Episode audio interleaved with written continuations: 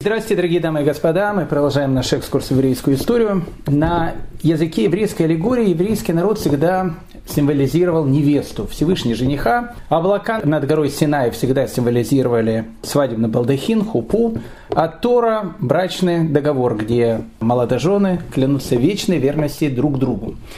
Так вот, в те времена, когда загар не являлся признаком красоты и знатности, наверное, и был написан этот известный мидраж. Дочери Израиля прекрасные, только солнце, палящее солнце, сделало их кожу морщинистой и бледной. Две тысячелетние изгнания всего палящим солнцем Галута, где были погромы, преследования, кровавые наветы, сжигание на кострах за веру, сделали к началу XVIII века невесту, еврейский народ, с морщинистой и бледной кожей. Дочери Израиля прекрасны, только бедность уродует их. Это тоже Мидраш, это тоже про 18 век. Так вот, эти две тысячи лет палящего солнца Галута, наверное, породили этот страшный, трагический еврейский анекдот, который всегда нужно рассказывать с очень грустными глазами. Печальней нет истории на свете, чем повесть о еврее, попавшем на необитаемый остров. И вот Рабинович попал на необитаемый остров и построил там две синагоги. В одну ходил, в другую не ходил. И вот когда его наконец-то через некоторое время пришли спасать на этом необитаемом острове, у него спросили, а почему же э, он один на необитаемом острове построил две синагоги. Рабинович говорит, потому что в одну хожу, в другую не хожу. Самый трагический анекдот в, вообще, наверное, во всей еврейской истории. Все в нем трагическое. Потому что первый вопрос, который возникает, а как Рабинович попал на необитаемый остров? Ведь Рабинович-то должен был жить в земле Израиля, три раза в году посещать Иерусалимский храм, наслаждаться красотой Кенерета Средиземного моря и гор Иерусалима.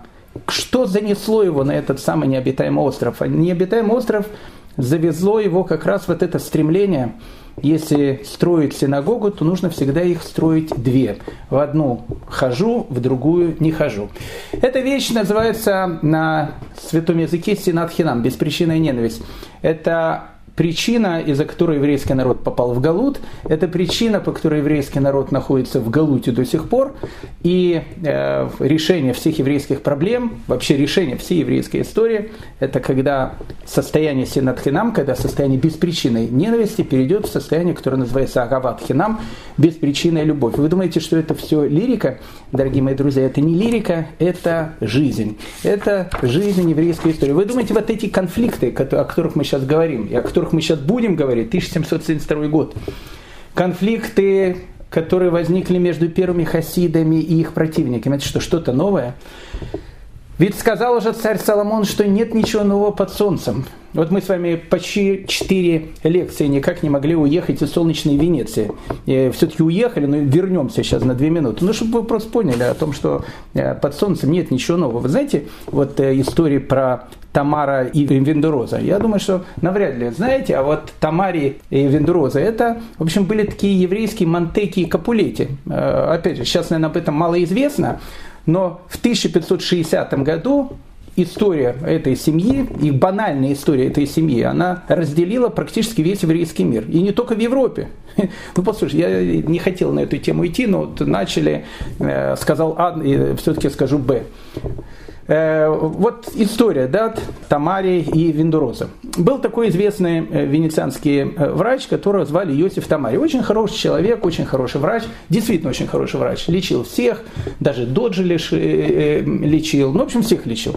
Известная такая венецианская семья, мы уже с вами были в этом самом венецианском гетто. Мы уже там, ну, в общем, чувствуем себя как дома. Все понятно.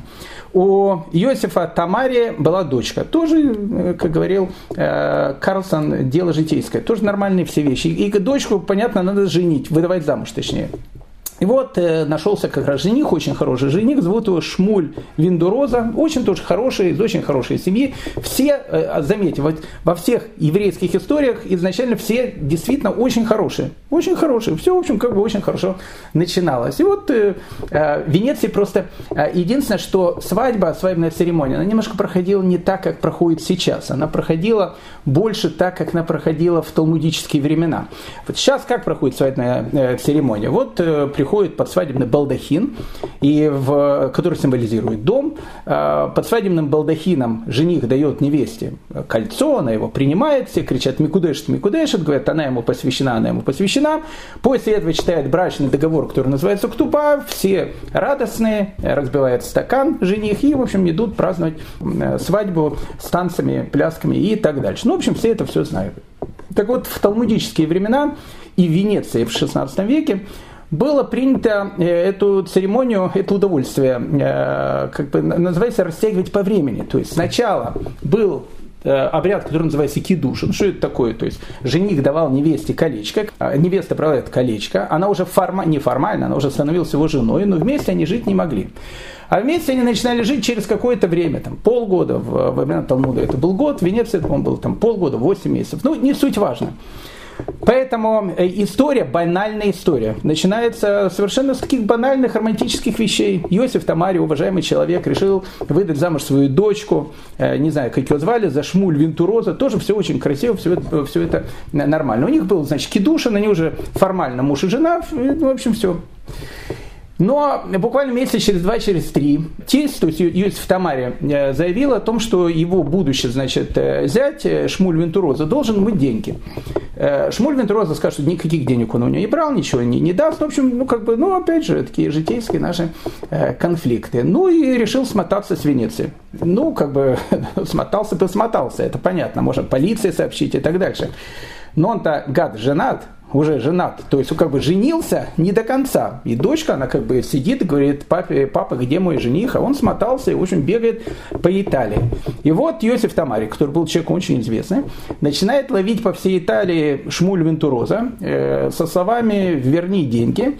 Э, и, в общем, либо женись, либо, в общем, не женись, э, в общем, на, на моей дочери. Как-то надо эту историю, в общем, как-то э, закрыть. Э, ну, опять же, все начинается, опять же, чисто такими банальными вещами. В общем, э, начинаются эти э, э, квесты. Э, Шмуль Вентуроза бегает по Италии, Йосиф Тамари во всех городах его ищет. Уже тут начинают подключаться э, многие э, знатные люди во всей Италии. Уже муниципалитет Флоренции, уже Мантуя подключается, уже Падуя подключается. Ну, в общем, много разных городов уже подключается. Все ищут этого, значит, Шмуль Вентуроза со словами «верни, гад, деньги», в общем, и женись на девушке. Ну, в общем, так вот все начинается. Но это даже не, не, не история, это начало истории. Ну, в общем, э, закончилось все тем, что Иосиф Тамари решил э, сообщить э, об этом э, ведущему итальянскому раввину того времени, которого звали Маарами Спатуя. У него была такая фамилия Кацалинбойкин. Мы уже говорили об этом великом человеке. Он похоронен в Падуе, и у него на его могильной плите изображена улыбающаяся сидящая кошка. Потому что Кацалинбойкин переводится «сидящая кошка». Но мы об этом уже говорили. Он обращается, значит, к Мараму из Падуи. Марам из авторитет и для вот этого беглого, значит, жениха Шмуль Вентуроза. И он ему говорит, что если в течение месяца он не приедет, значит, в Венецию и э, как бы не отдаст деньги, э, ну, деньги это уже второй вопрос. Либо, значит, он должен жениться, либо он должен развестись с девушкой, потому что так у нас, в общем, не поступает. Ну, Шмуль Вентуроза э, испугался этого равина. Э, понятно, очень большой такой авторитет. Приехал в Венецию и развелся. Ну, в общем, как бы на этом можно историю закончить. Но на этом, понимаете, история начинается. Потому что палящее солнце, оно делает лицо красавицы, как мы сказали, морщинистой и бледной.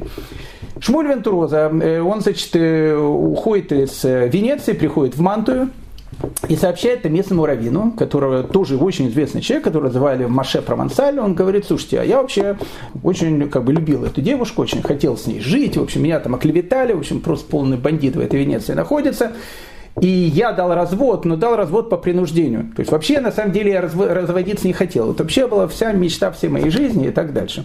Ну, Маше Провансаль, э, местный раввин, э, пишет венецианский, значит, э, рабанут о том, что, слушайте, а знаете, вот дочка Йосиф Тамари, она вообще на самом деле не разведенная, потому что тот развод, который был, он был понарошку, не на самом деле, потому что вы заставили жениха развестись, а он разводиться не хотел. Ну, венецианский рабанут говорит, это неправда, он вот лично скажет, что хочет развестись, и в общем, все, в общем, как бы было э, по-честному и по-нормальному. Так вот, к чему я все это рассказываю? Закончилось все тем, что вся Италия, вот просто вся Италия, она раскололась на две партии, на красных и белых. Значит, э, красные значит, были за то, что развод был на самом деле, белые были за то, что развод был не на самом деле друг с другом не разговаривали. Э, дошло до того, что э, Маше Провансаль, э, который как бы защищает этого Шмуль Вентуроза, написал письмо в, город Герой Цфата. В городе Герой Цфата живет Рафьосиф Каро. Рафьосиф Каро это наше все. Человек, который написал Шульханарух. Он ему объяснил эту ситуацию, и Рафьосиф Каро говорит Маше Провансалю, ты прав, ты прав, развод на самом деле не было. Тогда Венцианский Рабанут решил письмо написать Радбазу, Равдавиду Бен Зимри, главному раввину Египта, второму величайшему аллахическому авторитету той поры, э, тоже с полным описанием э, всего, всего происходящего. Он сказал, слушайте, венецианский рабанут э, прав, а Маше Провансаль не прав.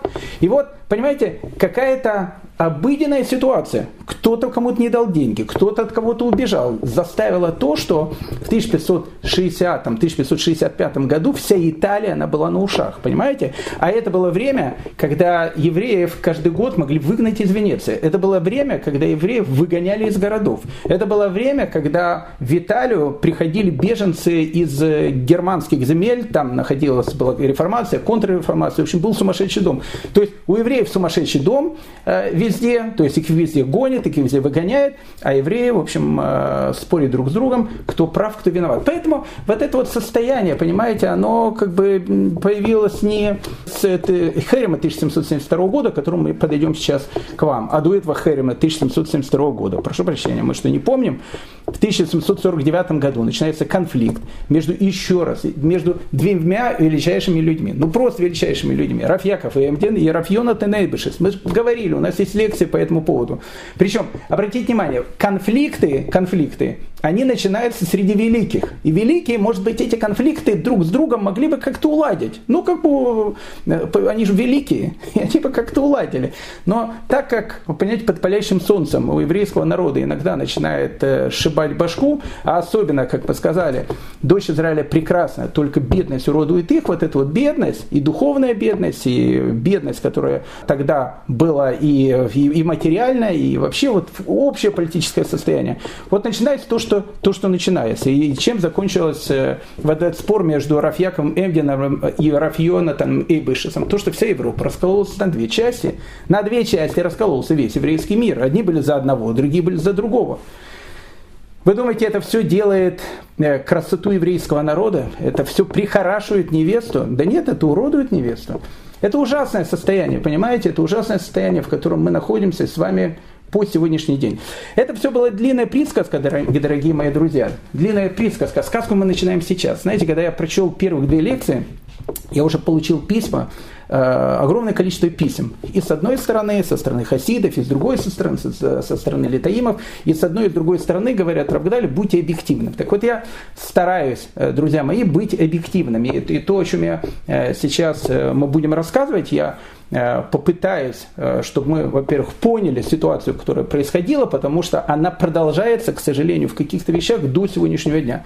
Решили ее раз и навсегда э, и полюбили друг друга. Вот такое, таком состоянии, которое называется беспричинная любовь. Просто потому, что он еврей, просто потому, что он хороший человек. И все. И тогда наша история, она закончится очень-очень хорошо. Ну, это все еще раз такое длинное-длинное вступление. Теперь, в общем, мы начинаем. Итак, зима 1772 года в э, Вильно, как мы с вами говорили, была страшная эпидемия, и умирают э, маленькие дети, начинаются расследования, из-за чего, что, как, где, почему это происходит. И э, в результате небольшого следствия э, выяснилась ну, совершенно страшная какая-то картина. Оказалось, что в Вильне, вот в этой столице Торы, можно сказать, под боком, живет и существует тайная хасидская община. Еще раз, я не буду повторять то, о чем мы говорили с вами на прошлом уроке. Мы с вами определили о том, что хасидизм, э, ну, в общем, понятие, оно как бы не новое, оно описано в Талмуде, э, и то, о чем проповедует Балшемтов, это практически то же самое, что проповедует Рамхаль, это практически то же самое, что говорили мудрецы э, вообще, вообще во все времена и так дальше. Это все очень хорошо, никто с этим не спорит. И в Межериче, Магит из Межерича, этот великий раввин, великий человек, окруженный великими раввинами также. Ну, в общем, как бы все, все было нормально, все было спокойно. Но, опять же, мы говорили с вами о том, что бывает перегиб на местах. И вот были такие так называемые тыкельские хасиды, которые просто сходили с ума. И э, я знаю, я переписываюсь, опять же, с многими людьми, мне э, некоторые люди говорят, у них был такой путь служения. Господа, не бывает путя служения Всевышнему через осквернение его имени, когда э, начинает насмехаться над людьми Торы, начинает вести себя э, ну, совершенно каким-то сумасшедшим образом, кувыркаться, делать какие-то, ну, какие-то совершенно непонятные выходки. Ну, выходки, ладно, может, у человека просто с, головой, прошу прощения, не, не совсем в порядке. Но все это доходило до определенных фактов вандализма. Так вот, э, понимаете, э, о хасидах Вильна знали в основном только по текельским хасидам. То есть, ну, о том, что в Межериче сидит Равдовбер из Межерича, этот великий магит из Межерич, ну, как бы знали, наверное, что там сидит этот там, великий человек. Он преподает там Кабалу, он преподает там какие-то великие учения. У него, опять же, учатся великие люди, там все, как бы, как бы это все было на это практически никто не обращал внимания. Обращали внимание на что? Обращали внимание на вот этих вот товарищей тыкельских хасидов, я не буду к этой теме возвращаться. Поэтому для Вильна хасид – это сумасшедший. Ну, ну, вполне серьезно. Ну, как бы поведение было абсолютно неадекватное. И э, неадекватное это поведение доходило до того, опять же, я ни, ни, никого не хочу там выгораживать или не выгораживать. Факт есть факт. Да, фактов вандализма. И Рафьяков бен Иуда Шик – он был главным раввином Любавич. Любавич тогда не были еще хабад, хабадским, хасидским местом. Это просто был город э, э, недалеко от Могилева. Вот раввин Рафьяков бен Удашик, его выгнали из города. Кто выгнал из города? Эти тыкельские хасиды. Ну, то есть, ну, ну, то есть происходило какое-то совершенно сумасшествие. А я вам хочу просто сказать, что в ту пору времена были такие очень-очень подозрительные, потому что, еще раз, франкисты, мы к ним сейчас вернемся, они были совсем недавно, ну, ну совсем недавно, 12 лет еще. И они еще до сих пор бегают там по Европе, и делают всякие там гадости и так дальше. Э, выглядит, ну, как чистый франкизм, и как продолжение этой секты, которая была. И вот выясняются самые страшные вещи. Оказывается, значит, была вот эта вот группа хасидов, опять же, хасиды, которые были в Вильнюсе, я уверен, что это были серьезные люди. Как бы я не уверен, а мы знаем э, этих людей, которых открыли. Это был Раф э, Хаем э, Магид. Он был известным человеком Вильню, Вильна, он был как бы магидом, он был проповедником синагоги. То есть, опять же, если мы говорим от, с вами о том, что Вильна это столица Торы, мировая, мировая столица Торы, но это то же самое, что сказать, что он был бы, не знаю, там, профессором Оксфорда. Э, в те времена. Ну, профессор Оксфорда, ну, в общем, это э, магид, проповедник э, в столице Торы, очень известный человек.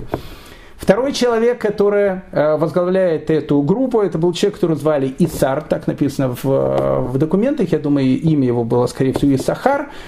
И был он тоже человеком непростым. Э, был он тоже один из э, учеников Вильнюсского Гаона, который, который был самый главный, то есть вообще был главный авторитет тогда в еврейском мире. То есть как бы двое людей абсолютно нормальные, понимаете, а, но они были хасидами. От слова хасид это красная лампочка уже, так бах, хасид и э, навевает очень много всяких не очень положительных эмоций. Мы сейчас э, поймем еще, почему эти навевают эмоции, потому что мы, мы сегодня с вами э, собираемся, кстати, отправиться в путешествие в землю Израиля. Там иностранцев сейчас не пускают, закрыты границы. Мы как-то проберемся, нам все равно надо будет туда сегодня попасть. И мы увидим э, о том, как э, беспричинная ненависть, она, в общем, и там работает на полной катушке. Так вот, э, когда, значит, раскрывает эту группу, все пришли в полный шок, потому что, ну, очень уважаемые люди, все, они там сидели, начинают, начинают делать расследование. В результате этого э, расследования выясняется, что в этой группе были некоторые товарищи, э, которые там пели песенки Ильягу ложь и Вера его ложь. Опять же, я уверен, Ильягу это Вильнский Гаон, я уверен, что это не Рафхаем Магид пел и не Исар, э, который был его учеником. Они это не пели. Пели кто? Вот эти вот товарищи, у которых нам снесло бошку, а я говорю это на пол полном серьезе, и они пели эту песню. Более того, есть, есть такая совершенно потрясающая книга, которая называется «Бейт Араби».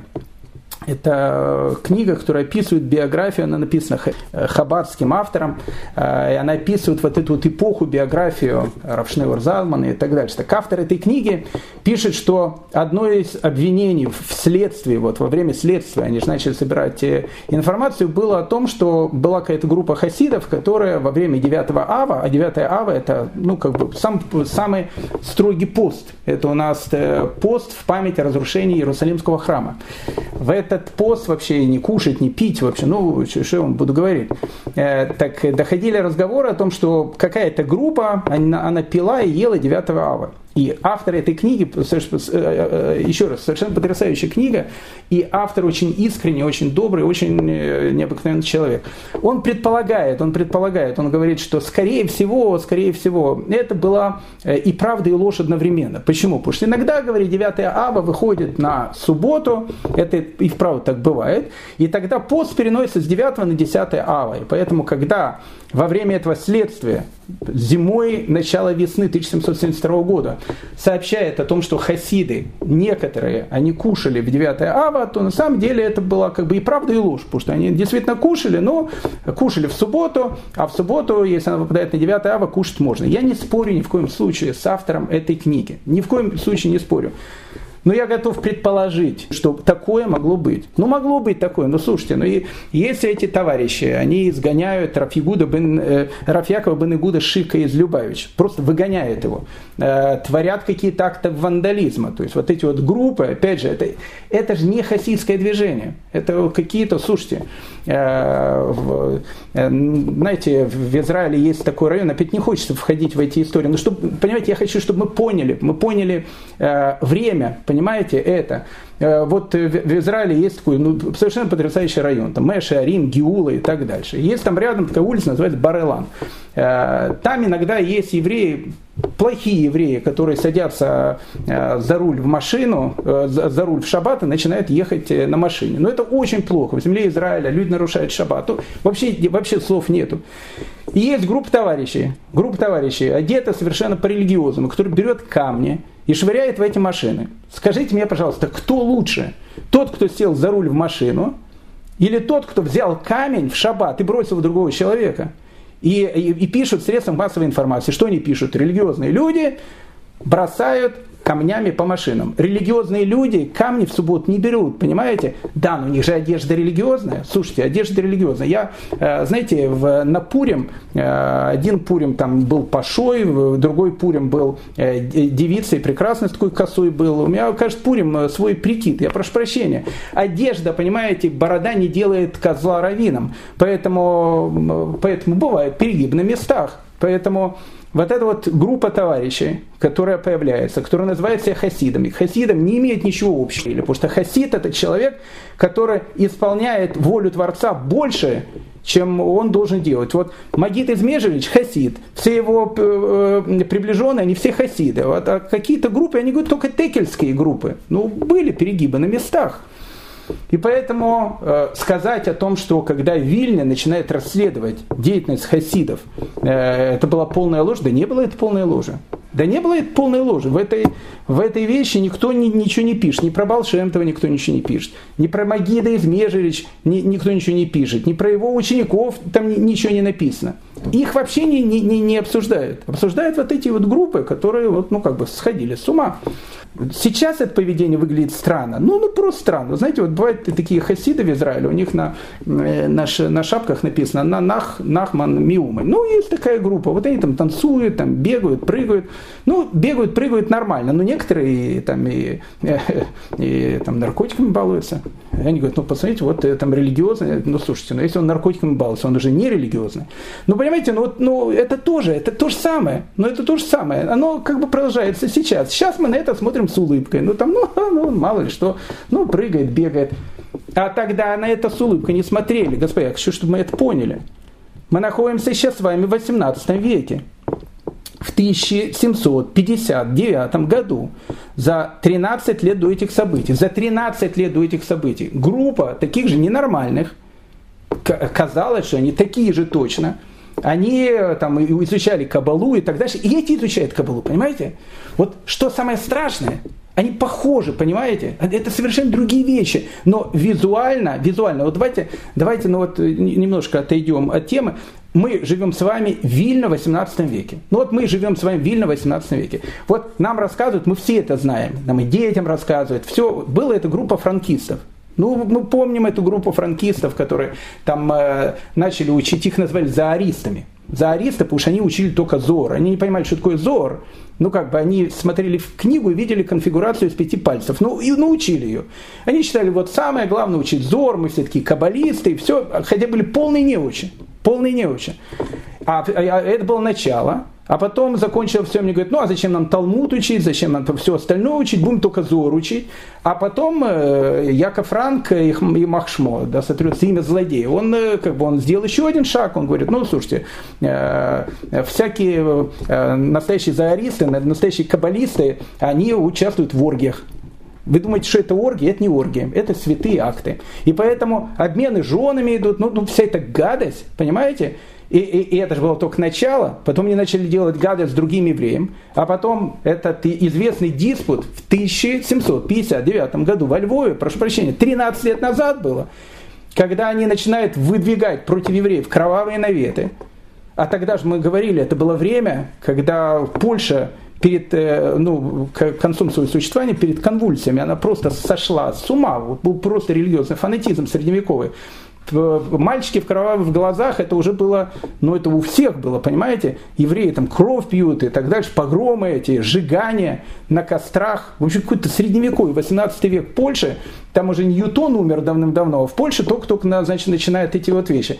И вот эти товарищи во Львове 13 лет до этого, они там евреев обвиняют, они и вправду кровь пьют, они и вправду делают гадости, а потом все перешли в христианство – и, и начали делать гадости всем евреям. Так вот, послушайте, для меня, жителя Вильнюса, для меня, жителя Вильнюса, все, что я слышу, оно очень это напоминает. А что я слышу? А я слышу следующие вещи. Ведь, а, еще раз, ведь было следствие. Было следствие. Что я слышу в этом следствии? Говорят следующие вещи. Пьют. Это первое обвинение. Пьют. Они очень много пьют. Они пьют, они пьяницы. Опять же, Магит Измежерич пил, конечно, не пил. Господа, послушайте. Еще раз хочу, чтобы, чтобы было все понятно. В великие люди, которые там были, это не о них же было. Это было о перегибах на местах, о которых говорили. Пили такие простые люди. Мы же мы ж сказали о том, что это, это очень напоминает, понимаете, это шварцевскую эту вещь. Убили дракона, свобода, свобода, значит, теперь все можно, понимаете? Начали много пить и э, опять же, это не я говорю, это говорит э, э, ученик Раби Нахмана из Брасова, которого звали Раби Натан. Мы познакомимся с этим человеком. Человек тоже очень трагической судьбы. Человек, который тоже будет терпеть страшную вот эту вот ненависть со стороны других групп. Уже, кстати, не литовских, хасидских групп. Они его в тюрьму посадят, они его убить захотят. Ну, в общем, страшные вещи. Мы, мы, мы входим с вами в страшный период истории, понимаете? Я хочу, чтобы мы понимали, э, немножко разбирались в этом периоде. Так вот, он говорит в начале 19 века, он говорит, когда-то, когда-то, вот первые хасиды, они собирались для того, чтобы поговорить о словах Торы, и для того, чтобы немножко развеселиться, они немножко могли налить себе. А в наше время, в наше время, он тут говорит, начало 19 века, люди собираются, чтобы выпить, а потом делают ширму, мы собрались, э, чтобы говорить слова Торы. Так они пили, понимаете? Поэтому, когда могли, может, немножко выпить среди там, группы там, Магида и его учи, и учеников, это, было, это была святая выпивка, понимаете? Но были люди, которые пьянствовали. Они действительно пьянствовали, и об этом, и об этом говорили. Вторая вещь, которую их начинают обвинять говорят э, о том, что у них не существует понятия времен. Что значит не существует понятия времен? Э, ну, опять же, э, существует понятие аллахического времени. Тогда, когда можно молиться утреннюю молитву, дневную молитву, там, не знаю, ночную молитву, и, ну, как бы, и, и все. Что такое хасид? Хасид это, который делает даже больше, чем у него э, требует. Вот Всевышний говорит, надо молиться молитву Шахарит рано, а он же хасид, он хочет еще больше, а он еще более рано начинает молиться. Ну, то есть, чтобы показать, что он хочет Всевышнему еще что-то более такое красивое сделать. Но тут-то, э, может быть, так делали еще раз, э, вот эти вот первые учителя хасидизма, но мы о них-то не говорим. Мы говорим о вот этой общей массе, Несчастной массе, она несчастная масса была, еще раз, она была бедная, она была несчастная, эти все погромы, наветы, все, все было, понимаете? И, э, и тут, да, у них времен не было. Когда хотели, тогда и молились. И, и, и, это, и это наводит на подозрение. Это наводит на подозрение. Почему наводит на подозрение? Потому что франкисты поступали точно так же. Франкисты поступали точно так же. У них тоже были э, э, времена молитв, когда они хотели. Это же была одна из визитных карточек франкизма. Итак, вот мне говорят, слушайте, пьянствуют, ну это да, ужас творят какие-то там безумия, кошмар какой-то. А, времен молитвы у них нету, что хотят, то делают. Постоянно, постоянно зор, зор, зор, кабала, кабала, кабала. А это, как в, для меня, человека, живущего в 1772 году, это первый симптом франкистского коронавируса. Ну, первый симптом. Первый симптом, вот человек начинает говорить о кабале. Кто начинает говорить? Человек, который еще буквы э, толком не знает, но уже начинает говорить о кабале. В те времена великие люди, они молились по нусаху, то что такое нусах, порядок молитвы, который вводит великий Аризаль. Рафис, как Лури. Это каббалистический такой порядок молитв. Но он, э, опять же, это не то, что это молитвы другие, молитвы те же самые, но просто в Нусахе он, ну, немножко изменены некоторые молитвы в некотором порядке. Все одно и то же, но некоторые есть изменения. Кто молился по этим молитвенникам в те времена? Великие раввины великие раввины. Это было плохо или хорошо? Ну как бы, так было принято. Я не знаю, по какому нусаху молился Вильнинский Гаон. Не знаю. Не, ну, ну, понятия не имею. Но если он молился даже по этому нусху, я не удивлюсь. Почему? Потому что великие каббалисты в то время именно так молились. Поэтому, когда так молятся, там, Магит из Межерич, который сейчас находится, Равдовберг, который находится в Межериче, все его великие учени, учени, ученики, вот эти вот настоящие хасиды, о которых идет речь, когда они молятся по этому нусаху, да никто слова не скажет. Ну как, ну так было принято, большие каббалисты так молились. Но тут что выходит? Выходит, что эти всякие текельские и другие товарищи, Сейчас это дело придет в броды, они вообще там с ума сойдут. Они увидят там людей, которые, ну, еле-еле, ну, просто безграмотные люди, которые сидят с этим, э, а мы теперь, значит, молимся по, э, ну, с Хоризаля. А в те времена, понимаете, молиться по Нусу Харизале, ну это то же самое, что, ну не знаю, знаете, вот есть сейчас одежда равина такая, а тут человек, ну не знаю, там пару дней как начал что-то соблюдать, одевается уже в равинскую одежду. Ну выглядит смешно, ну сейчас выглядит смешно, а тогда это выглядело не смешно. Тогда это выглядело подозрительно, понимаете? Подозрительно это выглядело. Белая одежда. Они там многие ходят в белых одеждах. Опять же, белая одежда – это тоже красная тряпка. Ну, послушайте меня, это красная тряпка. Давайте еще раз. Мы с вами не в 2021 году. Если мы хотим понять атмосферу этого времени, мы сейчас с вами находимся в Вильнюсе 1772 года. И вы сидите вот передо мной, и я вам объясняю то, что я узнал. Ну, то, что я узнал, это правда или неправда? Правда. То, что я узнал, правда. Я, я, я про Межерич ничего не говорю. Я не знаю, что там происходит. Я знаю, что происходит вот в этих вот группах. В белых одеждах одеваются. Были у нас уже белые одежды. Был э, это 1699 год. Мы сейчас к нему вернемся. Это Раби Гуда Хасид который там э, полторы тысячи людей, 1300 человек в Европе там собрал там, и э, двинулись в землю Израиля. Ну, вернемся сейчас к нему. Э, но это же был какая-то, это было начало 18 века, конец 17 1699 год. В 1700 году он из Венеции отплыл и поплыл в землю Израиля. Но это было общее помешательство, ум помешательство. Они тогда прошли по Германии, Австрии, э, назвали себя хасидами одевались в белых одеждах, тоже учили Зор. Ну, как бы э, люди еще в то поколение, ну, как бы, ну, уже, может, не помнят э, сами люди, но родители им рассказывали. Оно похоже все, понимаете? То есть белая одежда тогда, это тоже признак святости. Поэтому, когда э, Магит Измежевич на шаббат находится в белой одежде, это одежда каббалиста. И не только хасиды, большие раввины, они тоже так одевались. Но вот эти вот товарищи, который изгоняет Рафьяков бен Игуда Шика из э, Любавичей.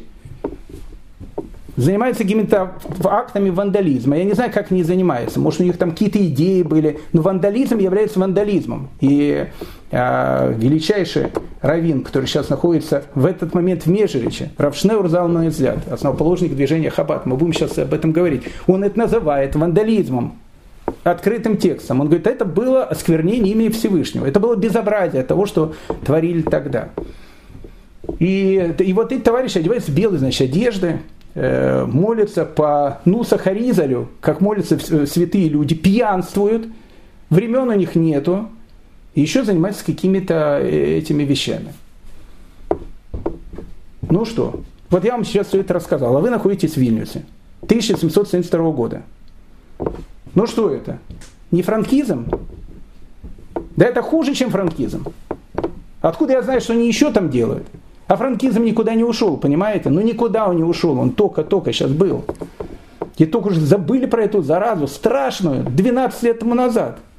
Иди знаешь, что они сейчас будут делать. Ну никто же не знал, понимаете? Не смотрели же, опять же, не брали же интервью у великих людей. Смотрели в общем. Сообщили об этом э, Вильнинскому Гаону. Вильнинский Гаон, э, ну как бы, Вильнинский Гаон говорит, что? То, что он должен сказать. Он говорит, срочно надо это дело прекращать. Понятно, что еще раз большинство хасидов не такие. Понятно, понятно, что уже потом, когда мы будем говорить об этих боях из правил, с двух сторон, кстати, о боях без правил, великие люди уже в этом участвовать не будут. Будут участвовать вот эти люди, которые там э, э, являются их последователями. Они будут участвовать в этих вещах. И вот тогда и издается этот Херем 1772 года. И идет опрос, спрашивают у Рафхайма Магида, а ты знаешь, что творится вот э, среди ваших этих приверженцев э, там по всей Беларуси? Они же направляют письмо в Броды. А Броды, Броды, это последняя, наверное, цитадель Торы на территории Украины. Это Галиция, и ну, мы говорили, что Украина тогда в ужасном состоянии, после этих погромов, все, мы, мы уже говорили об этом. Броды, отсюда фамилия Бродский, это ну, единственная, единственная цитадель Торы, которая там находится. Там сидят такие великие мудрецы и так дальше. К ним же сейчас письмо придет. Ну, придет письмо из Вильнюса. Слушайте, а у вас там э, таких вот товарищей нету? А они даже внимания на это не обращали в бродах. Ну, кто-то ходит там, ну, мало ли что, ну, как ну, люди с ума сходят там, ну, ну, не обращали внимания. И они начинают делать тоже следствие. Смотрят, да, и у них такие вот э, товарищи начали появляться. И спрашивают у Рафхайма Магида, а ты знаешь, что вообще творится, что делают? А Рафхайм Магид этим не занимался.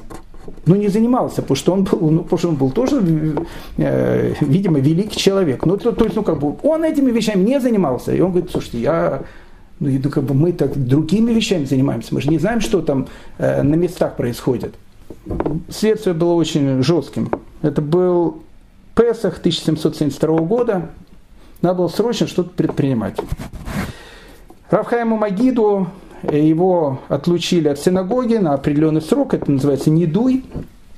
Он обязан был покаяться в четырех главных синагогах Вильна, раскаяться в своих действиях, и он должен был попросить прощения лично у Вильнского Гаона за то, что он сделал. Опять же, делали что-то Рафхайм э, Магид, понятия не имеет. Думает, что нет. Как бы он был ученый человек, он не мог такие вещи делать. Ну, просто вся вот эта вот компашка, она уже на, на, начала ассоциироваться с его именем также. Пришел к Винницкому Гаону, заплакал, попросил прощения. Винницкий Гаон говорит, мою обиду я тебя прощаю, но обиду, нанесенную тобой и твоими приверженностями Богу и святому учению Его, едва ли будет прощена тебе до самой смерти. Начинается землетрясение. Начинается землетрясение по одной простой причине, потому что в Нисане на Песах 1772 года в Вильнюсе, в мировой столице Торы, издают херем, а херем – это отлучение от общины и так дальше, группе хасидов.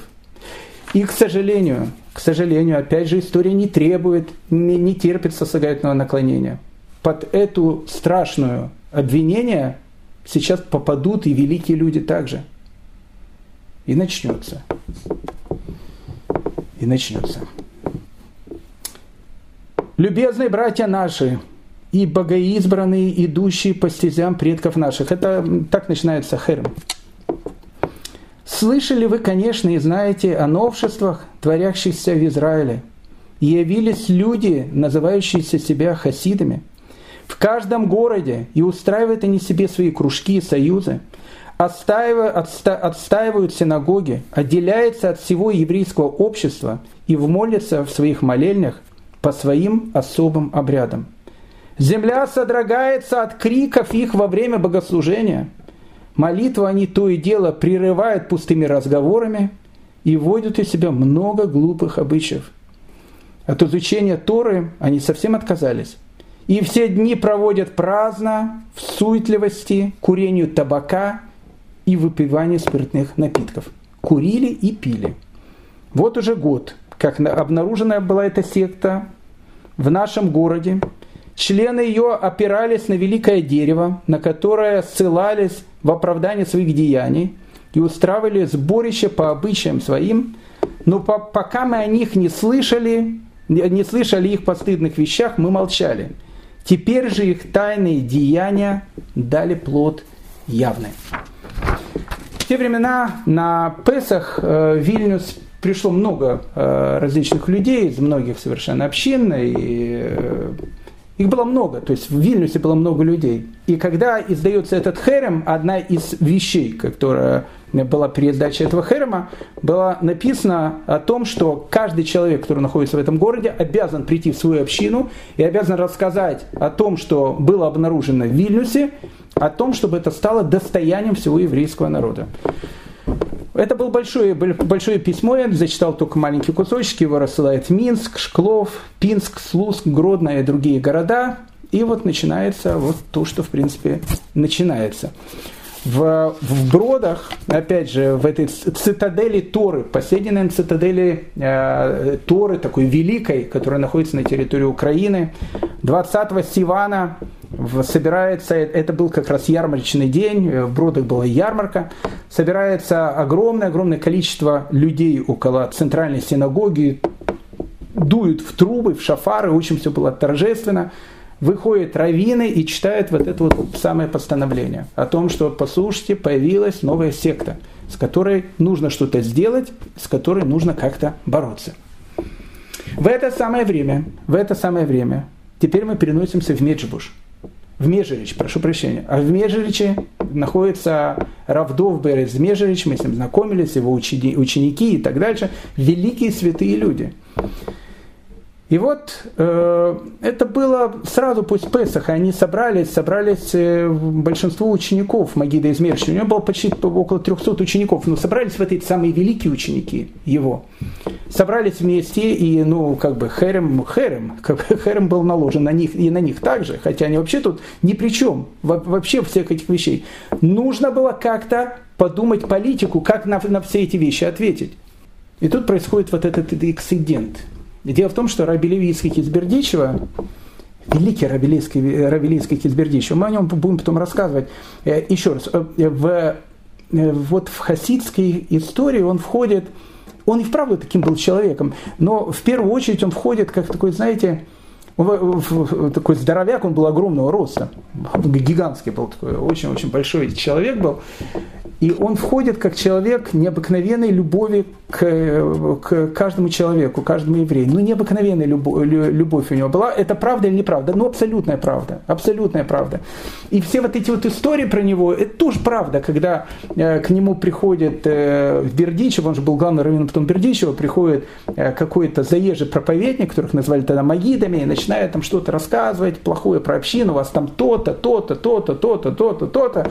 И он так рассказывает, рассказывает, вот эти несчастные люди сидят, рыдают в этой э, бердической синагоге, и он э, его прерывает, говорит, я прошу прощения, я прошу прощения, что я вас прерываю. Он говорит, Всевышний, Всевышний, не слушай ты его, ну не слушай ты его, ну, ну посмотри на них, на, на своих детей, ну посмотри, у этого кушать-то нечего, у этого жена недавно умерла, у этого это дети, не может их вырастить, умирают все, эти каждую копейку считают, ну не слушай ты их, ну посмотри на них, они же потрясающие все люди. Вот Э, э, правда это или неправда? Правда, правда. Это, это Равилийский Кизбердичева. Равилийский Кизбердичева э, поднимался на э, крышу синагоги в базарный день, и там все, знаете, базар, там рынок, все торгуют, все, он поднимается на крышу синагоги и начинает кричать, люди дорогие, напоминаю вам, что Всевышний есть.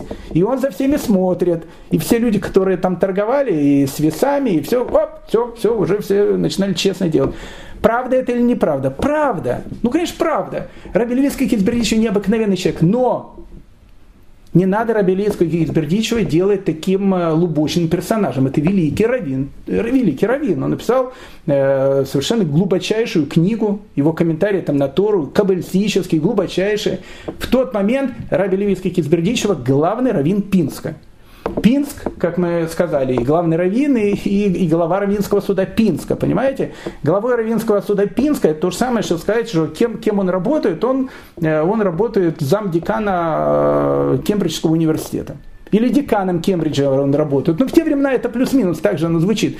Поэтому действительно ли вот все вот эти вещи происходят? Происходят. Равелийский Китбердичев действительно такой, но это величайший человек. И вот, э, и его тоже обвинили, понимаете?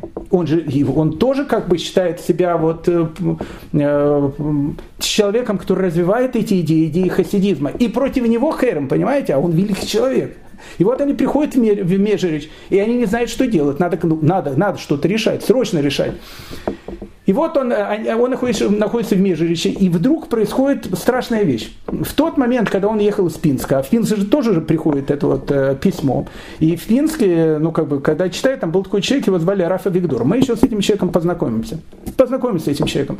Э, он был тоже таким э, раввином в Пинске и так дальше читают о том, что, слушайте, вот про хасидов, а наш, а наш э, городской раввин, он тоже себя хасидом считает. Ну, то есть, до этого момента слово хасид, ну, как, ну, воспринималось, ну, хасид, ого, этот великий человек, хасид и так дальше. А тут в Хереме написано, посмотрите, что они творят. И что происходит? Этот э, Рафа Викдоры, в общем, верхушка, значит, э, пинского там Кагала, э, Рабанута и так дальше. Что они, что они решают делать? Пока нету Рабелийской Кизбердичева. Его нужно срочно снять с поста Равина и начинает притеснение его семьи. А вот тут вот уже начинаются некрасивые вещи, понимаете? Этих некрасивых вещей будет очень много. Причем с двух сторон. Не надо э, говорить, что они были с одной стороны. С двух сторон будет. Великие люди, они остались великими людьми. А вот эти товарищи, э, они остались этими товарищами. Дочь Израиля прекрасна, понимаете? Но только бедность уродует их. Бедность. И палящее солнце. То, о чем мы говорили. И вот, а, а это вот та ситуация. И вот они, значит, э, в, начинают притеснять его семью, там, начинает говорить о том, что убирайте с нашего города, ну ужас начинается. А Рабелийский Гизбердичев сейчас находится в, в, сейчас он находится в Межериче. И вот они все собрались. И он получает это письмо. И его эти соученики и так дальше, великие люди, он читает, он говорит, слушай, что делать? Ну, как бы, слушайте, ну, ну как бы, ну, ну, как бы они-то, ну, они-то ни при чем, но они-то святые люди. Ну, и, и, ну, их тоже сейчас обвиняют. Ну, как-то же надо реагировать на все эти вещи. Ты заходишь, не знаю, в какое-то общественное место, подходит какой-то человек, говорит, ты вор, а ты там, не знаю, святой человек, и все люди на тебя смотрят. Ну как, ну, ну, ну как сейчас оправдываться? Сказать, я не вор? Скажешь, ну оправдывается. Не знаю, там дать ему пощечину, скажешь, ничего себе, такой интеллигентный человек так реагирует. Ну как реагировать? Ну если вот такая вот ситуация, ну, ну а тут произошла плюс-минус эта же ситуация. И вот э, Магит э, в Рабелейской Кильбердище говорит своим этим э, друзьям, это лето, начало лета 1772 года, э, давайте я зачитаю это письмо в шаббат. Когда, ну, когда будет все сидеть перед Магидом, Равдобером, и э, ну, Равдобер тоже слышал об этих вещах, но не знал, что начинают происходить такие вещи на местах, то, что называется. Давайте, говорит, в шаббат зачитаем это письмо. И они зачитывают, он зачитывает это письмо в шаббат. И как бы ученики Магида, они, ну, как бы в шаббат не обсуждают этой темы, но это как бы святая тема. И смотрят на реакцию учителя. А Магид молчит. Молчит. Никак не отреагировал. Потому что идут голоса, может быть, нам тоже вступить в борьбу. Он молчит. Почему Магид молчит? Потому что он хасид. Потому что он великий человек. Потому что он понимает, что вот это вот безумие, которое сейчас начинается, его нужно как-то прекратить, объяснить, сказать. Магид это понимает. Магид молчит, они смотрят на реакцию Магида. Заканчивают шаббат, они собираются все вместе. Десять учеников, десять главных учеников Магида. И говорят, слушайте, что, что будем делать? Но в первую, в, в первую очередь э, речь идет на, насчет Раби Левицка Кизбердичева. Великого праведника, которого, ну, которого взяли, ну просто взяли, он находится сейчас, значит, поехал к своему учителю, тоже великому человеку, его, значит, сняли с поста, ну ладно, с поста сняли, еще семью его терроризируют. Надо что-то делать. Ну, как бы и на него еще издают херем в, в Пинске о том, как на вероотступника, на этого великого человека. И они говорят, ну как надо отвечать, ну, ну, ну слушайте, ну, э, ну у нас нет такой вещи, ударили тебя по одной щеке, подставивши другую щеку, ну, ну, ну а что, ну, ну как, ну, ну если происходит безобразие такое, надо что-то делать, ну, как бы, если это Трафа Виктор э, и, и группа этих учителей в, в Пинске, на него хэром, так давайте на них тоже хэром сделаем. И они и, и начинают голосовать. Все, все за, 9 за, кроме одного. Кроме Равшнеур Залмана. Этого великого ученика Магида. Равшнеур Залман Излят. Величайший человек.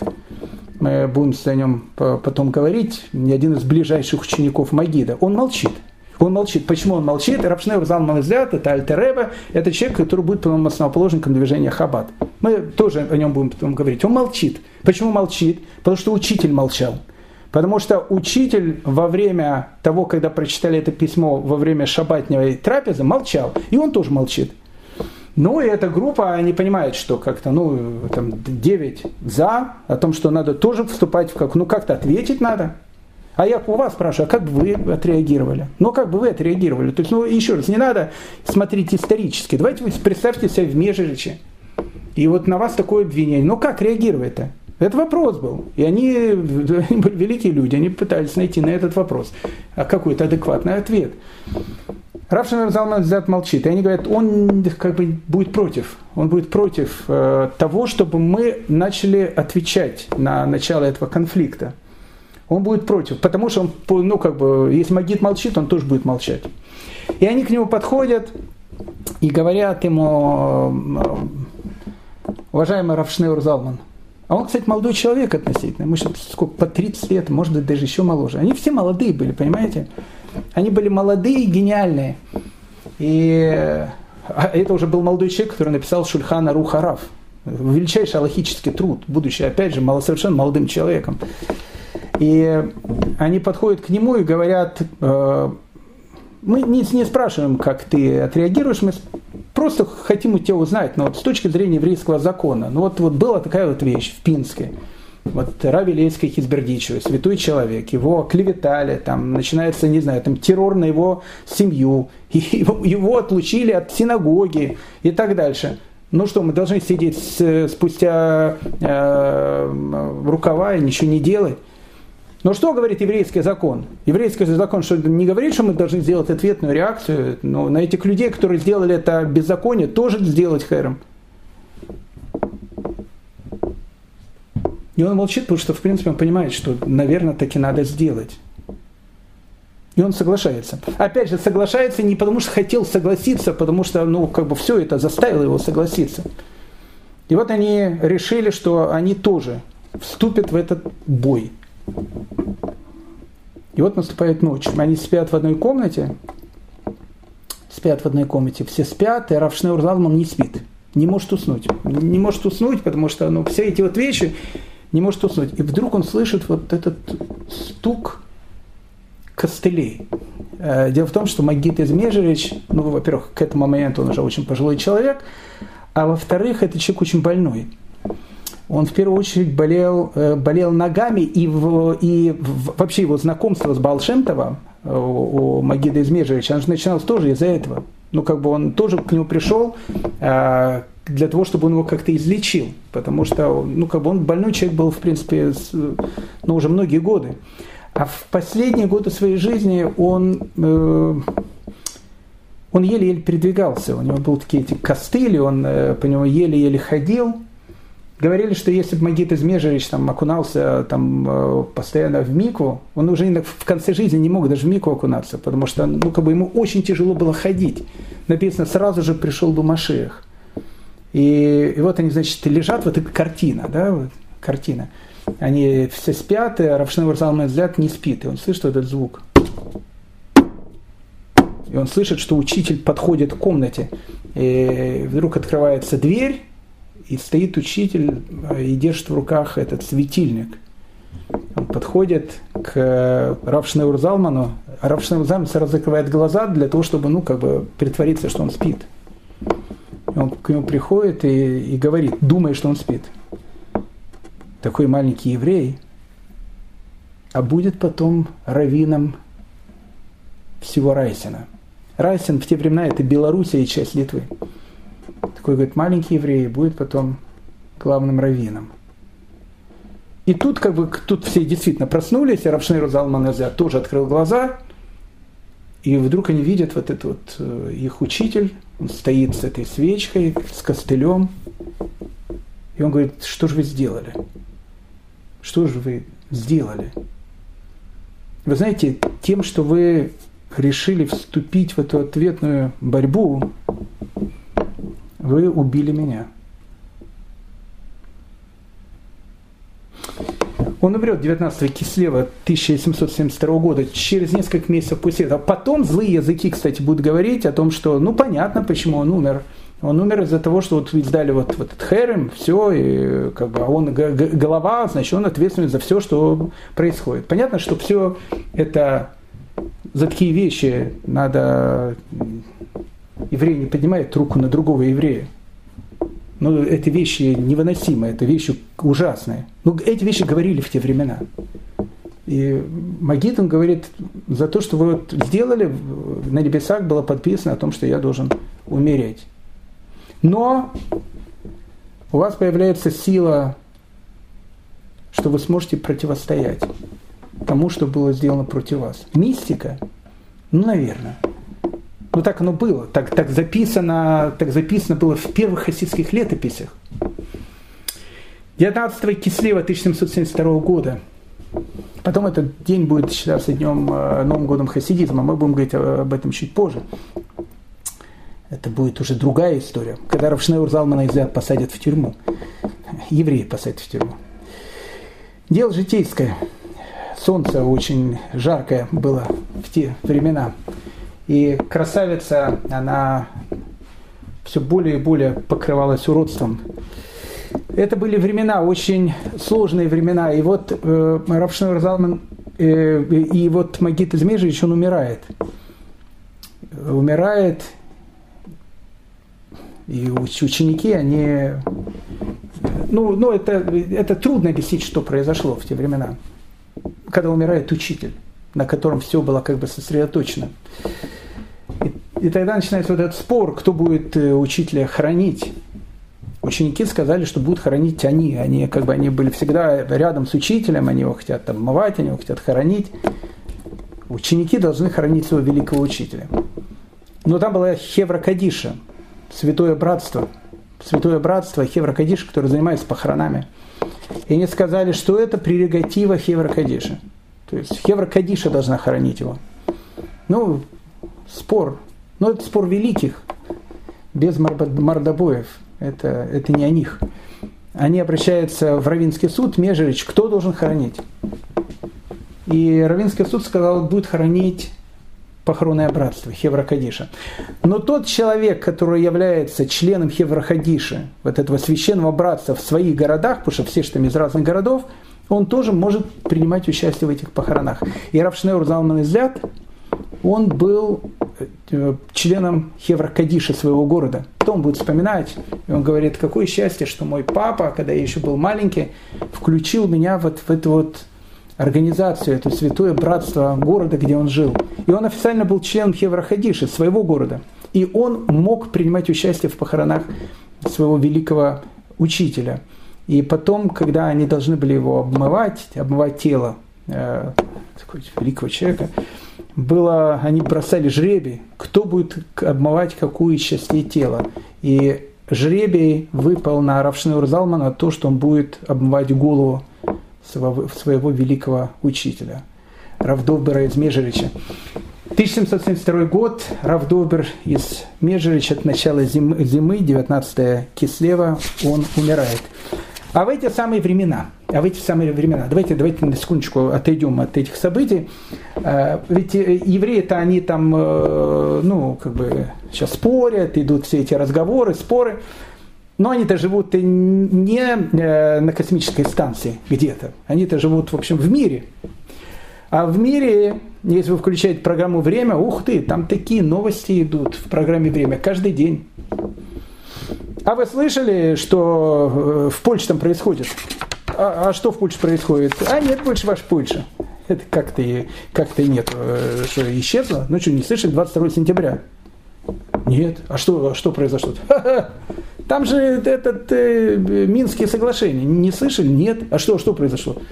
Ну, Польша, она и так уже же наладом дышит. Ну, действительно, дышит наладом. И тогда э, трое таких супердержав. И у каждого из них, кстати, у каждого из них было совершенно потрясающее э, объяснение, почему они так сделали. Они решили кусок Польши, в общем, отобрать. А, а, а что Польша? А что Польша? Отдала. А если не отдала бы? Не отдала бы, вообще бы все отобрали. И три великие державы, э, так называемых три орла черных – это Россия во главе с Екатериной Великой, мы с ней познакомимся чуть позже. Это Пруссия во главе с э, Великим Фридрихом. И это Австрия. И вот они, в общем, значит, как бы э, тихонечко отобрали часть Польши. Так называемый первый раздел Польши.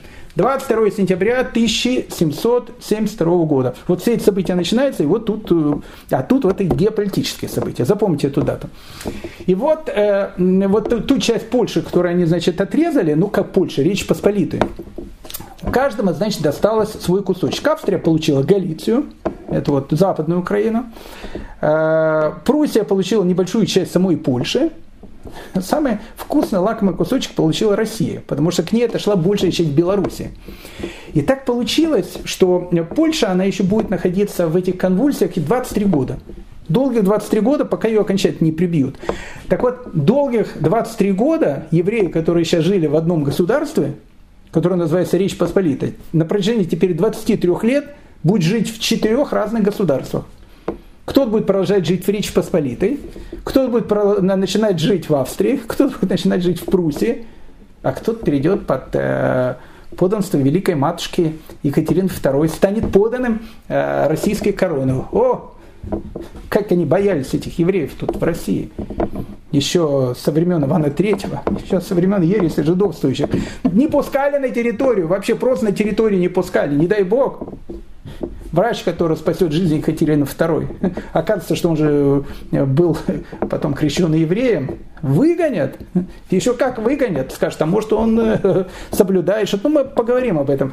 Да вообще евреев не пускали. А тут, ну, как бы они взяли часть Беларуси, огромную, там, во главе с Могилевым.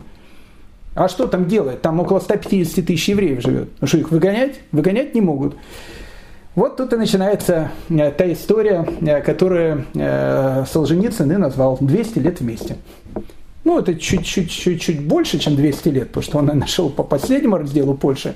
Так оно и было, когда он писал действительно 200 лет вместе. Так вот, 1772 год, получается, что евреи теперь, они находятся в четырех совершенно разных странах. Кстати, это э, сыграет какую-то вещь, что вот этот конфликт, он будет развиваться, но будет развиваться, ну, скажем так, не совсем э, по э, таким вот э, правилам бо- боев без правил. То есть, ну, как бы, все-таки это будет четыре разных государства, и будет трудно, там, одному влиять на второе и так дальше, но мы об этом чуть позже поговорим. Так вот, э, э, когда происходит значит, этот самый раскол, да, надо, надо еще очень э, сказать, это, это действительно очень важный такой факт. Дело в том, что э, перед этим расколом в 1764 году, мы уже опять же с вами об этом говорили, э, в Польше был принят такой закон, что разместить, э, запретить все э, органы самоуправления, которые есть у евреев. А у евреев были органы самоуправления, это был Кагал, что такое Кагал? Это, это община, это был ВАД, это всеобщий такой съезд еврейских общин. В первую очередь, зачем это было нужно? Это было нужно для того, что... Э, ну, Польша, зачем это было нужно? Евреям понятно. То есть они как бы собирались, решали какие-то вещи, тут, тут все понятно. Зачем это Польше было нужно? Дело в том, что э, польская корона, она требовала от всех евреев, которые живут тут, кто живет в Польше, кто живет в Великом княжестве Литовском, требовала определенную э, подать, определенный налог И она не собиралась ходить там по городам, по весям и так дальше, собирать, выбивать у кого-то больше, у кого-то меньше. Как бы они закрывали глаза на эти. Они говорили так, значит, Польша платит столько-то, Литва платит столько-то, а как вы будете собирать эти деньги, нас совершенно не, не, не, не интересует. Хоть ходите там э, с этим сутюгом, как в начале 90-х, э, забираете людей в лес и, в общем, выбиваете деньги. Нас совершенно не интересует. Главное, чтобы были э, деньги на столе, то, что называется. И поэтому, поэтому понятно, Кагал и Ваат э, их устраивал, потому что они, они распределяли эту сумму. Богатые платили чуть больше, бедные платили чуть меньше, были люди, которые вообще не платили. Ну, в общем, как бы распределяли так, как это было принято у евреев, так, чтобы не было людей, которые окончательно обеднеют. Ну, и вот в 1764 году эту всю лавочку закрыли, Польша закрыла. Почему? Потому что она объявила подушный налог. Ну, что значит подушно? То есть есть человек, и теперь он должен платить государству деньги, и неважно, бедный он, богатый он, все будет какой-то определенный подушный налог. И, а, а если так будет, то есть каждый человек платит свой собственный налог, и кому платит местному уряднику и так дальше, зачем нужен тогда этот кал, ват и так дальше, он никому не нужен, вообще никому тогда не нужен. И они это все дело закрыли. И вот, когда э, в сентябре 1772 года большая часть Беларуси отходит э, под патронтаж э, Российской империи, генерал-губернатором аннексированной территории был назначен такой князь э, Чернышов. Ну, был такой очень известный такой человек, очень, очень умный политик, кстати, на, на самом деле, один из таких, ну, приближенных Екатерины. И вот он решает в, в этой части которая отошла к Российской империи, вот эту часть, большая часть Беларуси, ввести те законы, которые были когда-то. И он их вводит. Он говорит, слушайте, нам не нужно, знаете, это подушные налоги, вот с каждого этого еврея искать, там, бегать и так дальше. Давайте делать, как было когда-то. Возобновляем кагалы, и вы даже можете делать свой съезд. И вот они возобновляют э, те съезды, которые были э, отменены в 1700 1964 году они называют этот съезд всех общин э, Беларуси, которые уже входят в Российскую империю, ВАД Мединат Русия, то есть как бы собрание общин, э, российских общин. Туда входили э, пять таких больших городов, это Могилев, Могилев вообще столица всего этого, Шклов, Мстислав, Быхов и Чаусы. Вот, вот эти пятиградия, эти пять городов, они как бы туда входят. Зачем я это все рассказываю? Потому что Кагал в России приобретает ну, практически неограниченные права. Потому что этот князь Чернышов, он говорит, слушайте, занимайтесь чем хотите. Вот евреи, там, слушайте, у нас, мы, у нас глобальные какие-то проблемы, еще там ваши эти еврейские там э, вещи входить. Слушайте, хотите ваш суд, делайте ваш суд, пожалуйста. Если там какие-то будут вещи, которые идут против там, закона государства, мы подключим наш суд. А так местные решайте все, что хотите. Нас совершенно не интересует какие-то там хасиды, там не хасиды, в общем, занимайтесь и не впутывайте нас. Решайте, что вы хотите. И получается, что у этой части э, э, Беларуси, которая отходит к России, у Кагала теперь есть неограниченная власть. И она теперь может делать все, что угодно. Кстати, в Австрии, э, в Галиции такого не будет. Первым, одним из первых вещей запретят там херем. Никаких херемов, никаких отлучений. Все только через государство. И как-то там это все, э, там будет меньше идти, вот эти все бои. В Германии, в Пруссии, ну в Пруссии там вообще евреев не было. А, ну, а в Польше, а в Польше как, все было как в Польше. Там тоже все запретили. Там нет уже кагалов и так дальше. Где это все дело будет на протяжении ну, практически 23 лет, вот в той части Речь Посполитой, которая сейчас отошла России. И тут будет начинаться самое интересное. Но, ну, опять же, мы продолжаем э, нашу историю. Умирает в 1772 году Магит из Межерич, и главой, новым главой э, хасидского движения выбирает ну, одного из его любимых и приближенных учеников, Раф Минахана, Минахана Менделя из Витебска. Тогда он был раввином в городе, в городе Городок, поэтому его еще назвали Раф Минахам Менделя из городка. Мы познакомились с этим великим человеком. Он действительно был величайший человек, и э, это будет наша следующая серия. В следующей серии мы, э, господа, э, несмотря на то, что новый штамм открылся, мы все равно прорвемся в землю Израиля э, вместе с этой группой э, хасидов, которые туда поедут, потому что там будут такие истории, слушайте, вот можно сразу сразу, э, кто пишет сценарий для голливудских фильмов, прям берите листочек и бумагу, записывайте, вот вам сериал готовый э, будет сразу. Но это будет в следующей, в следующей серии. А пока э, Раф Минахам Мендель из Витебска, он как бы становится главой вот этого движения. Трудно назвать это движение. Мы видим, что оно как, как-то очень-очень разношерстное. И э, ну вот само движение – это те, которые идут вот по прямой линии. Прямая линия вот Балшемтов, Магит из Межевич и сейчас Раф Минахам Мендель из Витебска. Ну, э, одна из э, таких величайших фигур в этом движении, э, вместе с Раф Минахмедом Медведевска, там еще ну, было много э, разных великих людей, мы с ними там познакомимся, с каждым из них. Э, это был Раф Шнeur Занмезляп, с которым мы знакомились, то есть это будущий глава движения, который будет называться Хабат. И вот Раф Менахем Мендель из Витебска, после смерти Магида Измежевич, они сидят вместе с Равшнеуром Залманом и говорят, слушай, надо что-то делать. Ну, как бы конфликт, он все, все больше и больше разгорается, и его срочно нужно как-то прекратить. Э, как прекратить? Надо ехать в Вильнюс. Надо ехать в Вильно. Э, но еще раз, надо понять, что в Вильно сейчас едут не тыкельские хасиды, которые там бегают и с ума сходят, и не знаю, с какими идеями. Едут два великих человека. Раф э, Минахем Мендель из Витебска, он сам по себе был великим человеком, а до этого он вообще, в принципе, был одним из раввинов Минска.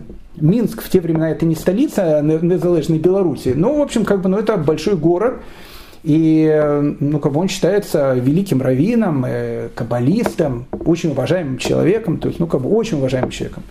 Раф Шнеур Залман, взгляд, очень уважаемый человек очень уважаемый человек, его тоже все очень уважают. И вот они решают, что надо ехать в Вильнюс и как-то ну, прекратить все эти вещи. Ну, как бы, ну, надо объясниться, надо сказать о том, что, ну, тут были такие перегибы на местах, все, но это, но это не движение. И объяснить, сказать, и все, все всегда все поймут. И, в общем, как бы, и будет нормально. Они уже едут из России. Так, так, так получилось, что они теперь находятся в России. Они уже живут в России. А надо ехать, в, пересекать границу. Надо ехать в Вильнюс. А Вильнюс это еще Речь Посполитая. И они приезжают туда, в Вильнюс, и встречает их человек, которого звали Равшмуль. Равшмуль был главой э, Равинского суда Вильнюса – ну, то есть он был один из э, таких глав городской общины, один из приближенных э, Вильнского Гаона. Ну, то есть, ну, как бы, они сразу приезжают к человеку, который, э, ну, который один из самых влиятельных людей в Вильнюсе. И он их потрясающе принимает. Это написано, кстати, в хасидских источниках. Он их потрясающе принимает, он им дает там лучшую квартиру, но он их принимает так, как принимает больших раввинов. И они говорят, мы хотим поговорить с Виленским Гаоном. Мы, мы хотим объяснить нашу позицию. Мы хотим объяснить, что, ну, что, что сейчас произошло. Произошло страшное недоразумение. Произошли вот эти страшные вещи. Мы, мы хотим как-то это объясниться. И большинство раввинов Вильнюса их поддерживают. Они тоже за эту встречу. Ну, то есть, как бы для умных людей они тоже понимают, что это, эту вещь ну, нужно как-то решить срочно потому что джин уже вышел из бутылки, но еще его в эту бутылку можно запихать обратно. Плюс еще, опять же, это же геополитика, разваливаются общины, теперь все в разных странах. Тут надо думать о чем-то, а у евреев одни мысли э, граждан, о, о гражданской войне. И они решили организовать им встречу с Магидом из Межерич, э, с э, Вильнинским Гаоном, прошу прощения, чтобы они встретились и, в общем, э, каждый высказал свою позицию. Они приходят к его комнате, где он был, а мы говорили о Магиде из, о э, Вильнюсского Гаона, у него был один из богачей Вильнюса, ему подарил такой целый большой этаж, э, там была его ишива, там была комната, где он, э, где он занимался, и вот они, видимо, к этой комнате приходят, а он там э, занимается в этой комнате. И они как бы стучали в дверь, он не открывал. Один раз они пришли, не открывал второй раз пришли, не открывал. Э, говорят о том, что многие, э, опять же, раввины Вильнюса, они просили Вильнюсского Гаона, чтобы он встретился с этими посланниками э, этой хасидской, новой хасидской общины, причем людьми очень известными. Но Вильнюсский Гаон не хотел. Я вам скажу, понимаете, надо, э, э, кто я такой, чтобы, чтобы объяснять, что хотел или не хотел Винницкий Гаон, понимаете? То есть э, муравей не может объяснить э, то, что делает слон, понимаете? Но ну, ну, предположить, предположить можно, понимаете? Опять, я сейчас скажу неправильный пример, только пускай никто не обижается, но это неправильно, но, но он будет более-менее понятный. Понимаете, вот Израиль с террористами переговор не ведет. Понятно, Хасид не террорист, не дай бог, я не об этом говорю. Но просто как только ты начинаешь вести переговоры с Хамасом, тут же ты даешь ему какую-то легитимность. А Израиль не хочет давать легитимность Хамасу. Ну, в общем, совершенно не хочет. Поэтому он с ними переговоры не ведет. Это же, скорее всего, и была логика Вильнского Гаона. В ту минуту, когда он принимает представителей хасидизма, а опять же, а для него пока хасидизм, это то, Вильнский Гаон же, он же там не, не, не ездил там по, по городам Вивеси, не встречался с этими. То есть, ну, как бы, то, что следствие сказало, то он и прочел. А мы это уже говорили об этом. Поэтому для него встреча с любым представителем вот этого движения, это дать ему какую-то легитимность. А он этого не хотел. Два или три раза они к нему ходили, стучали, он не открывал, а потом в один из вечеров он решил вообще покинуть Вильнюс. Покинуть Вильнюс, чтобы не находиться в городе. И приехал в город только тогда, когда э, представители хасидской общины э, уехали из города. Потом, спустя годы, ну не немного лет, но определенное количество лет, Раф Минаха Мендель из Витебска, он уже будет находиться в земле Израиля, и он будет рассказывать эту историю, и он будет говорить, самая большая моя ошибка была тогда. Надо было сломать дверь. Надо было выломать дверь. Да, говорит, я поступил бы некрасиво. Да, я поступил бы ужасно. Надо было выломать дверь. Чтобы мы вошли к Гаону, объяснили нашу позицию, и, может быть, тогда бы этого взрыва, этого дальнейшего конфликта, который начинает распространяться с каждым днем все больше и больше, наверное, бы не произошло. А тут происходит следующая история. И с ней мы, с ним наверное, и закончим. 1775 год. Э, Раф Шнeur Залман Излят, он продолжает, точно так же, как Раф Минах Мендель из Витебска, они продолжают наладить какие-то контакты с представителями основного ашкенадского еврейства о том, чтобы а, объяснить им, сказать им, что они на самом деле не те, а, о ком а, о них думают, что они на самом деле совершенно другие. Они пытаются это как-то донести. Но сумасшествие, оно начинает как бы нарастать все больше и больше. Обычно оно и в низах нарастает, и хасид, это уже слово нарисательное, есть хасид, надо сразу бить а у хасидов, э, не, хасиды они тоже не, не, не надо, не надо только говорить, что они такие были белые пушистые. У них то же самое. Мяснагет тоже надо бить. Ну, как бы тоже не наш. Поэтому э, среди больших людей этого не было. А среди вот, вот чуть пониже, ну да, под солнцем красавица, она, в общем, уже плохо выглядит. А когда красавица плохо выглядит, она начинает нервничать очень сильно. И поэтому вот начинаются все эти вещи. Поэтому 1775 год они решают поехать э, в Шклов, Равшнеур Занман из Ляд и Раф Авраам из Калицка. Поехать в Шклов, Шклов это, в принципе, одна из столиц э, мира Торы. Поехать, чтобы поговорить со шкловской общиной. В первую очередь э, хотели, чтобы туда поехал Раф Авраам из Калицка, потому что вот эти все товарищи, хасиды, которых называют стикельские хасиды, так или иначе, они своим как бы руководителем считали Раф Авраама из Калицка, Раф Авраама Каца. Сам Раф, Раф, Авраам Кац – святой человек, каббалист, раввин и так дальше. Ну, в общем, но то, что его ученики делали все эти вещи – он должен был как-то это оправдаться. Поэтому Рав Шнeur Залман Излят едет с Рав Авраамом Скалиска в Шклов, чтобы ну, вот, там ну, просто ну, как бы объясниться. То есть едут еще раз два больших каравина, едут в Шклов. А Шклов в те времена это Россия. А в России э, теперь э, вся власть находится у Кагала. Ну, как Кагалам дали власть, как мы сказали. А Кагал он полностью поддерживает городского равина. А городской равин, великий равин, которого звали Рав Бениамин Риволис. Риволисы, о Риволисах мы будем, ух, еще сколько много говорить. Потом они, правда, фамилию поменяли, Риволисы, они потом стали называться ривлинами.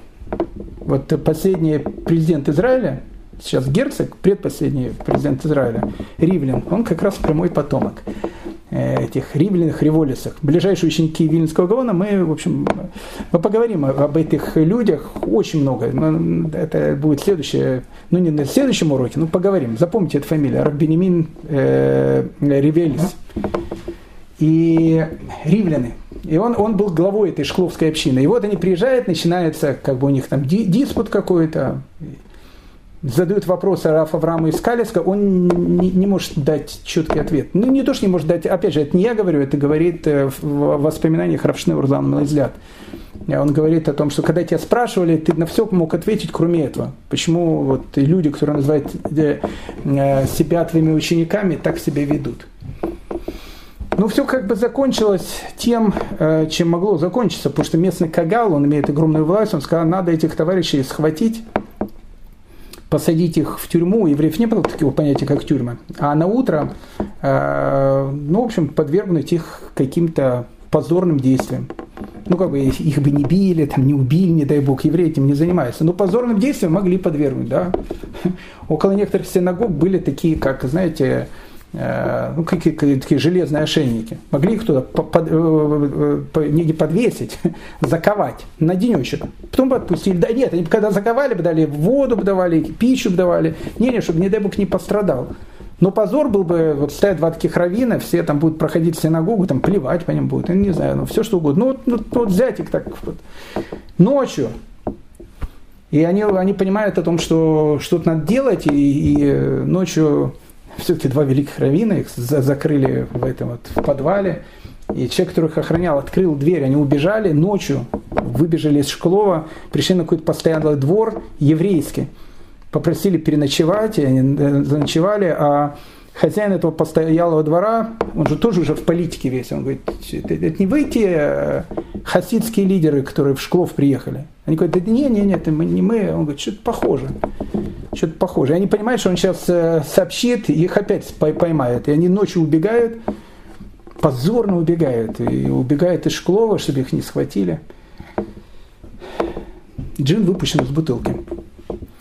Джин выпущен из бутылки, и теперь уже многие годы его э, обратно туда э, засадить будет очень сложно.